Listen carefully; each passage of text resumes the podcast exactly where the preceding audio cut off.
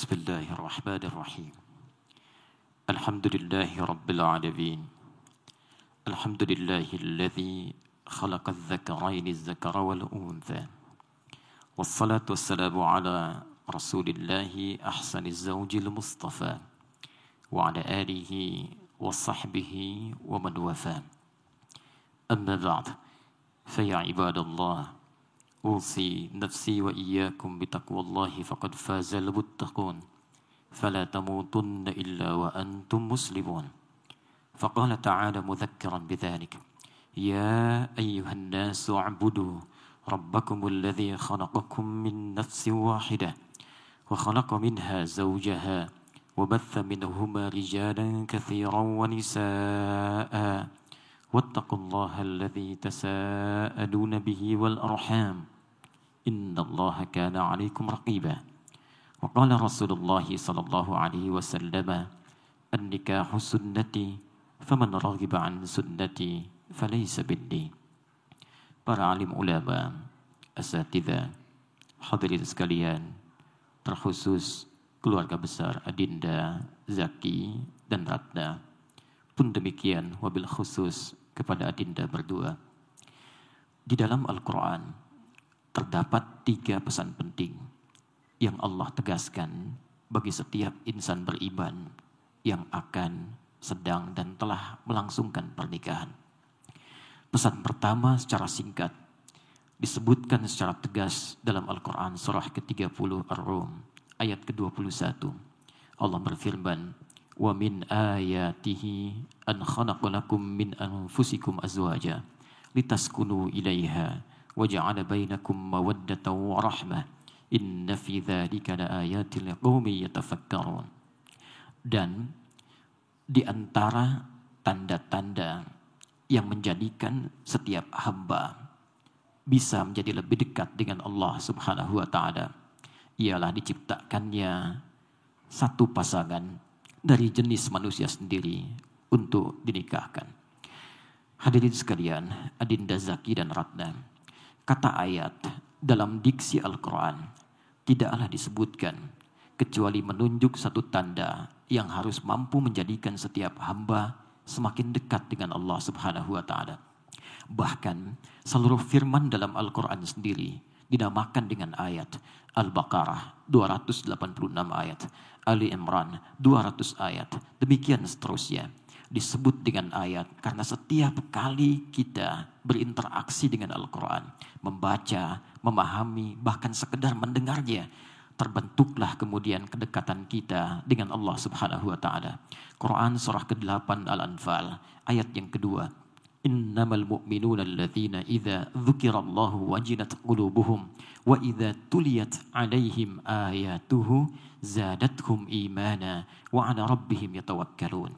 Sungguh orang mukmin yang sejati itu jika disebutkan nama Allah ada getaran dalam jiwanya dan jika diperdengarkan kepadanya ayat-ayat Allah, maka meningkat keimanannya dan semakin bertambah kedekatannya dengan Allah Subhanahu wa taala. Ada rumus yang sangat singkat dalam tafsir. Jika disampaikan informasi dalam Al-Qur'an dan dibuka tegas langsung dengan lafaz ayat, maka informasi dimaksud bukan sekedar ingin mengabarkan sebuah peristiwa ataupun ketentuan yang disampaikan oleh Allah, tapi sekaligus ditujukan membangun kedekatan dengan Allah Subhanahu wa taala. Ayat pernikahan dibuka oleh Allah langsung dengan diksi ayat seakan-akan ingin menegaskan bahwa tujuan utama, puncak dari akad, puncak dari nikah itu tiada lain untuk membangun kedekatan dengan Allah Subhanahu wa taala. Karena itulah banyak ulama mengatakan, jika ada seorang yang telah berumah tangga belasan tahunkah, puluhan tahunkah, tapi tidak semakin mendekat kepada Allah, maka boleh jadi ada yang tidak tepat dalam rumah tangganya. Adinda, kedekatan dengan Allah ini bahkan dijadikan oleh Allah sebagai kunci pembuka dari tiga harapan yang diinginkan oleh setiap orang yang ingin berumah tangga. Ketenangan dalam rumah tangga yang disebut dengan sakinah itu, limpahan harta yang membawa cinta yang disebut dengan mawaddah, dan perhatian dalam yang disebut dengan rahmah itu. Litas kunu ilaiha waja'ala bainakum mawaddah wa rahmah. Samara, sakinah, mawaddah, dan rahmah tidaklah disampaikan oleh Allah kecuali pintunya dibuka dengan ayat membangun kedekatan dengan Allah. Banyak orang mendambakan samara, bahkan menuliskan di pintu rumahnya. Tapi anehnya, Allah sang pemilik rahmat, sang pemilik mawaddah, sang pemilik sakinah tidak ia dekati. Karena itulah membentang limpahan ayat dalam Al-Quran yang langsung memberikan janji kepada setiap insan beriman. Ketika Anda mampu meningkatkan ibadah, takwa kepada Allah, maka akan diringankan, bahkan diberikan limpahan segala kenikmatan, khususnya dalam rumah tangganya. Quran surah ke-65, di akhir ayat kedua, di awal ayat ketiga. وَمَنْ يَتَّقِ اللَّهَ يَجْعَلْ لَهُ مَخْرَجًا وَيَرْزُقْهُ مِنْ حَيْثُ لَا يَحْتَسِبُ Siapa yang mampu meningkatkan takwanya kepada Allah, maka akan diberikan solusi dari setiap problematika kehidupan yang dialami, bahkan dilimpahkan rizki dari sisi yang bahkan tidak pernah ia duga. Quran surah kedua di akhir ayat 189. Wattaqullah la'allakum tuflihun. Tingkatkan takwamu kepada Allah. Aku jamin kata Allah kalian akan bahagia hidupnya. Karena itu adinda, jika kelak telah selesai akad ini, maka jangan cukupkan saat persiapan kalian menjelang akad. Pasca itu, dekati Allah dengan sempurna. Bangun di malam hari, sholatlah. Dekatkan diri dengan Al-Quran. Tiada keindahan, tiada keindahan bagi pasangan ketika suami dapat kemudian menjadi imam. Istri kemudian menjadi makmum di belakang. Lalu suami kemudian berdoa, istri mengaminkan, mencium tangannya, dan sejak saat itulah kemudian bentangan kasih Allah diberikan kepada keduanya. Sungguh banyak gelar didapatkan manusia, tapi tidak jarang tak mampu menyelesaikan persoalan kecil di rumah tangga. Tapi banyak persoalan besar yang justru dientaskan dalam hempasan sejadah. Untuk itulah setelah ini, sekali lagi dekati Allah, tingkatkan ketakwaan, dan pesan Al-Quran tegas, dengan itu akan dilimpahkan samara yang diidamkan. Kedua, secara cepat, ada pesan tegas dalam Quran surah keempat An-Nisa di ayat ke-19. Allah saking tegasnya meminta setiap insan beriman mempertaruhkan imannya untuk menyampaikan dan mengimplementasikan pesan-pesan ayat ini. Ya ayyuhalladzina amanu. Hei seluruh orang beriman tanpa kecuali. Bahkan dalam ilmu nahu huruf ya, munada disebutkan 361 kali dalam Al-Quran. Huruf nida tidak digunakan kecuali untuk memanggil yang dekat, jauh, dan menengah. Ada 14 huruf yang digunakan dalam ilmu dahu. Tapi di Al-Quran seluruhnya hanya untuk ya. Seakan Allah ingin mengatakan, hei semua pemilik iman, laki-laki, perempuan, dekat, menengah, ataupun jauh. Ayyuha disebutkan 150 kali dalam Al-Quran. Ayyunya munada, haknya tanbih Aku tegaskan, tanbih aku ingatkan. La yahillu lakum an tarithun nisa'a karha. Tidak dibenarkan bagi setiap pasangan yang beriman.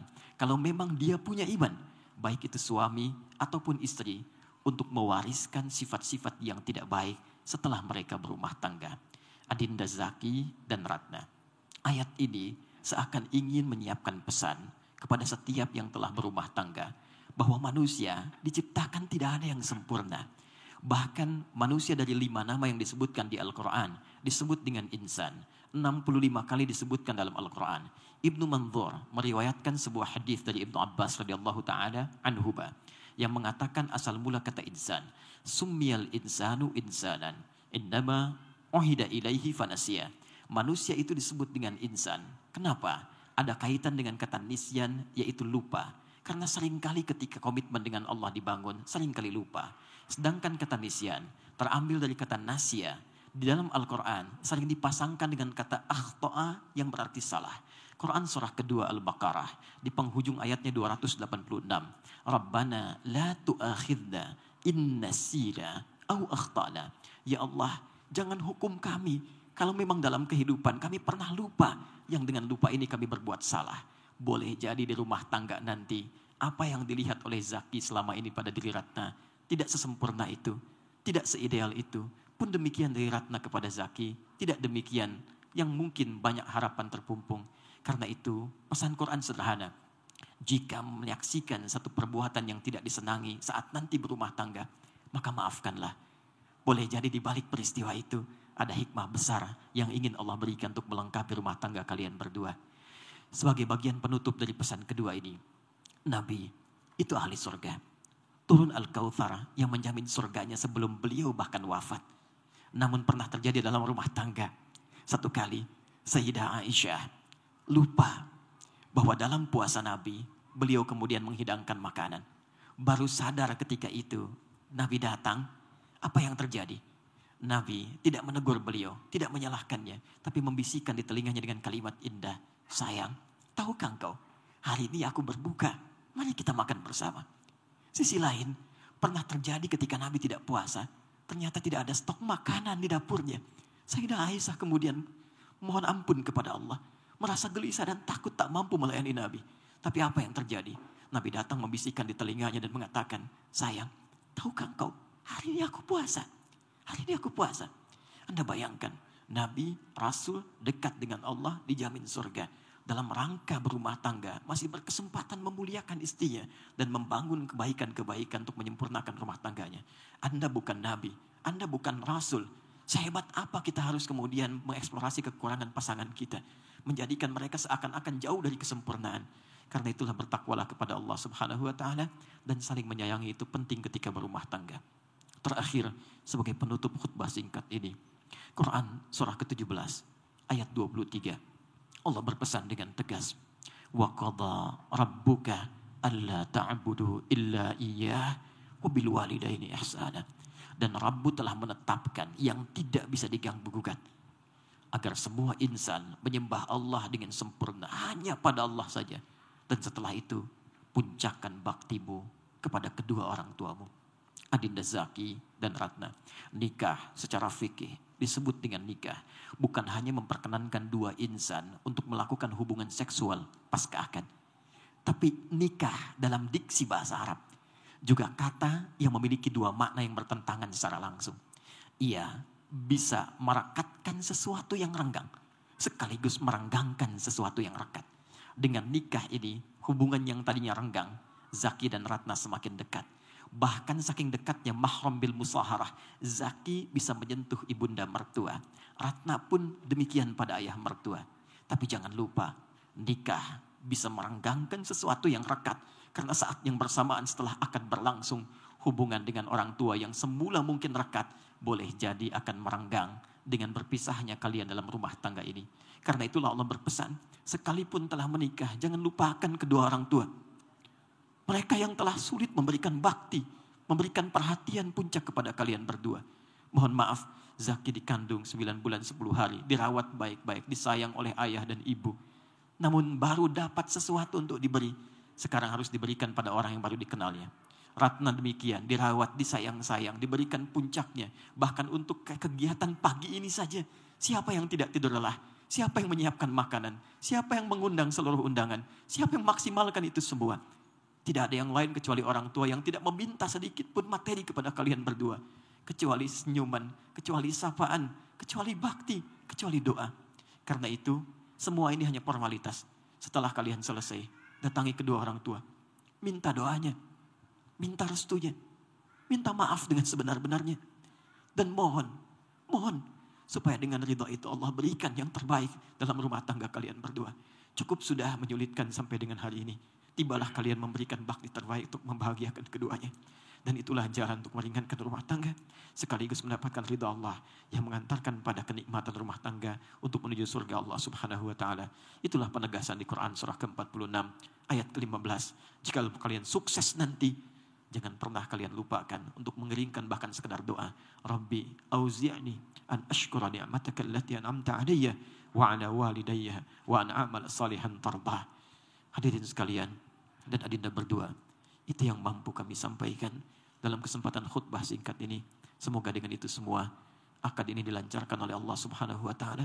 Kita semua yang hadir diberkahi oleh Allah Subhanahu wa taala dan disertakan dalam ridha Allah berupa sakinah, mawaddah dan rahmah yang mengantarkan kepada ridhanya dan semoga dipertemukan dengan Rasulullah sallallahu alaihi wasallam. Barakallahu li wa lakum fil Qur'anil azim wa nafa'ani wa iyyakum bima fihi minal ayati wa dzikril hakim. وتقبل مني ومنكم تلاوته. إنه هو السميع العليم. ولذكر الله أكبر والله يعلم ما تصنعون. السلام عليكم ورحمة الله وبركاته.